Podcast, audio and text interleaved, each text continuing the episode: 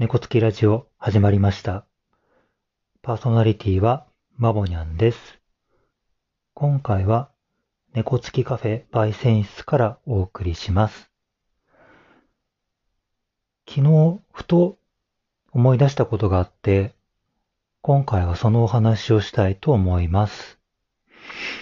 えー自立についてのお話をしようと思います。えー皆さん自立と聞いて、えーどの漢字を思い浮かべますでしょうか、えー自分で立つという漢字を当てる自立と、自分を律するという漢字を当てる自立と、二つ、えー自立という言葉はあります。えー自分で立つ方の自立は、えー他の助けや支配なしに自分一人の力だけで物が物事を行うこと。まあ、えー独り立ちすることという意味です。一方の自分を律するという漢字の自立は、他からの支配や助力を受けずに、自分の行動を自分の立てた規律に従って正しく規制することという意味です。いかがでしょうか？あの、人によってその自立っていう言葉で最初に思い浮かぶえー漢字は違ってくるのかなというふうに思います。で、今回お話ししたいのは自分で立つ、えー自立ということについて、えー少し経験したことからお話しできればなと思います。えーよくね、あの、大人になったら自立しなさいなんていうのは、あの、親や、え先生から言われてきたと思います。で、自分もやはりこう成長するに従って自立したい、自立しなきゃっていうふうに、え思ってました。で、あの、以前ね、私お話したことありますが、私、障害者の支援をしていて、えーとある方のところに訪問して、この自立の話になったんですね。で、えーその方が言うには、えーまあ、自分も、こう、周りの人から、えー自立をしなさいと言われると。で、その言葉を聞くたびに、自分にとっては、自立しろというのは、えー死ねと言われているように思うんだと。いうふうに話してくれました。で、その後に、えー見せてもらった図がありまして、えーその図を見たときに、もう、あの、自分はと、こう、なんか頭を叩かれたような、あの、気持ちになって、すごく印象に残ってるんですね。えーその図に書いてあったのは、自立っていうものが真ん中にあって、で、その周りに依存先っていうのがいっぱいあって、えそこに対してこう矢印で結ばれてる絵だったんですね。まその絵には、えー自立というのは依存先を増やしていくことだというふうに書かれていました。衝撃受けました。えーおそらくその時まで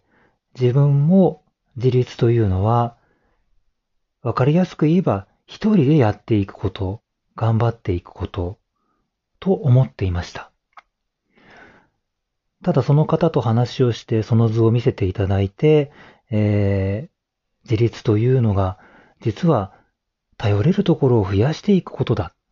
ていうことに気づいたときに衝撃を受けたとともに実は自分のこ心も楽になって自分のあの周りを少し振り返ったんですね。生活にしても仕事にしても一人でできることってそんなにないと思うんです。困ったら誰かに助けを求める。で、助けてもらったら今度自分が誰かが困った時に手を差し伸べる。英語で言えばギブアンドテイク。そういうことの繰り返しで人は自立して生活なり仕事なりしているんじゃないかなというふうに思いました。で、それ以降、まあ仕事においても生活においても、えー実はあの困った時に助けてっていうサインを、えー出せるようになりました。で、もちろん助けてもらった時にはありがとうっていう感謝をしますし、えー助けてくれた方が何か困って相談してきた時には、えー自分も、えーきちんとその方を助けたいというふうに思って行動しています。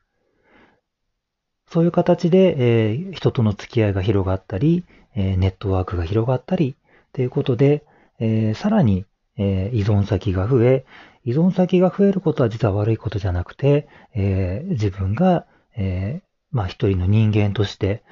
自立していくということにつながっていってるんだなというふうに実感しています。昨日なぜかこう、ふとその話が頭の中で思い出されたので、今日はこの話をしてみました。もう一つのあの自分を律するっていう、えー、自立の方も、やはりその一人の人間として成長していくということには必要になりますので、まあ、気持ちだったり行動だったりをコントロールしていくこと、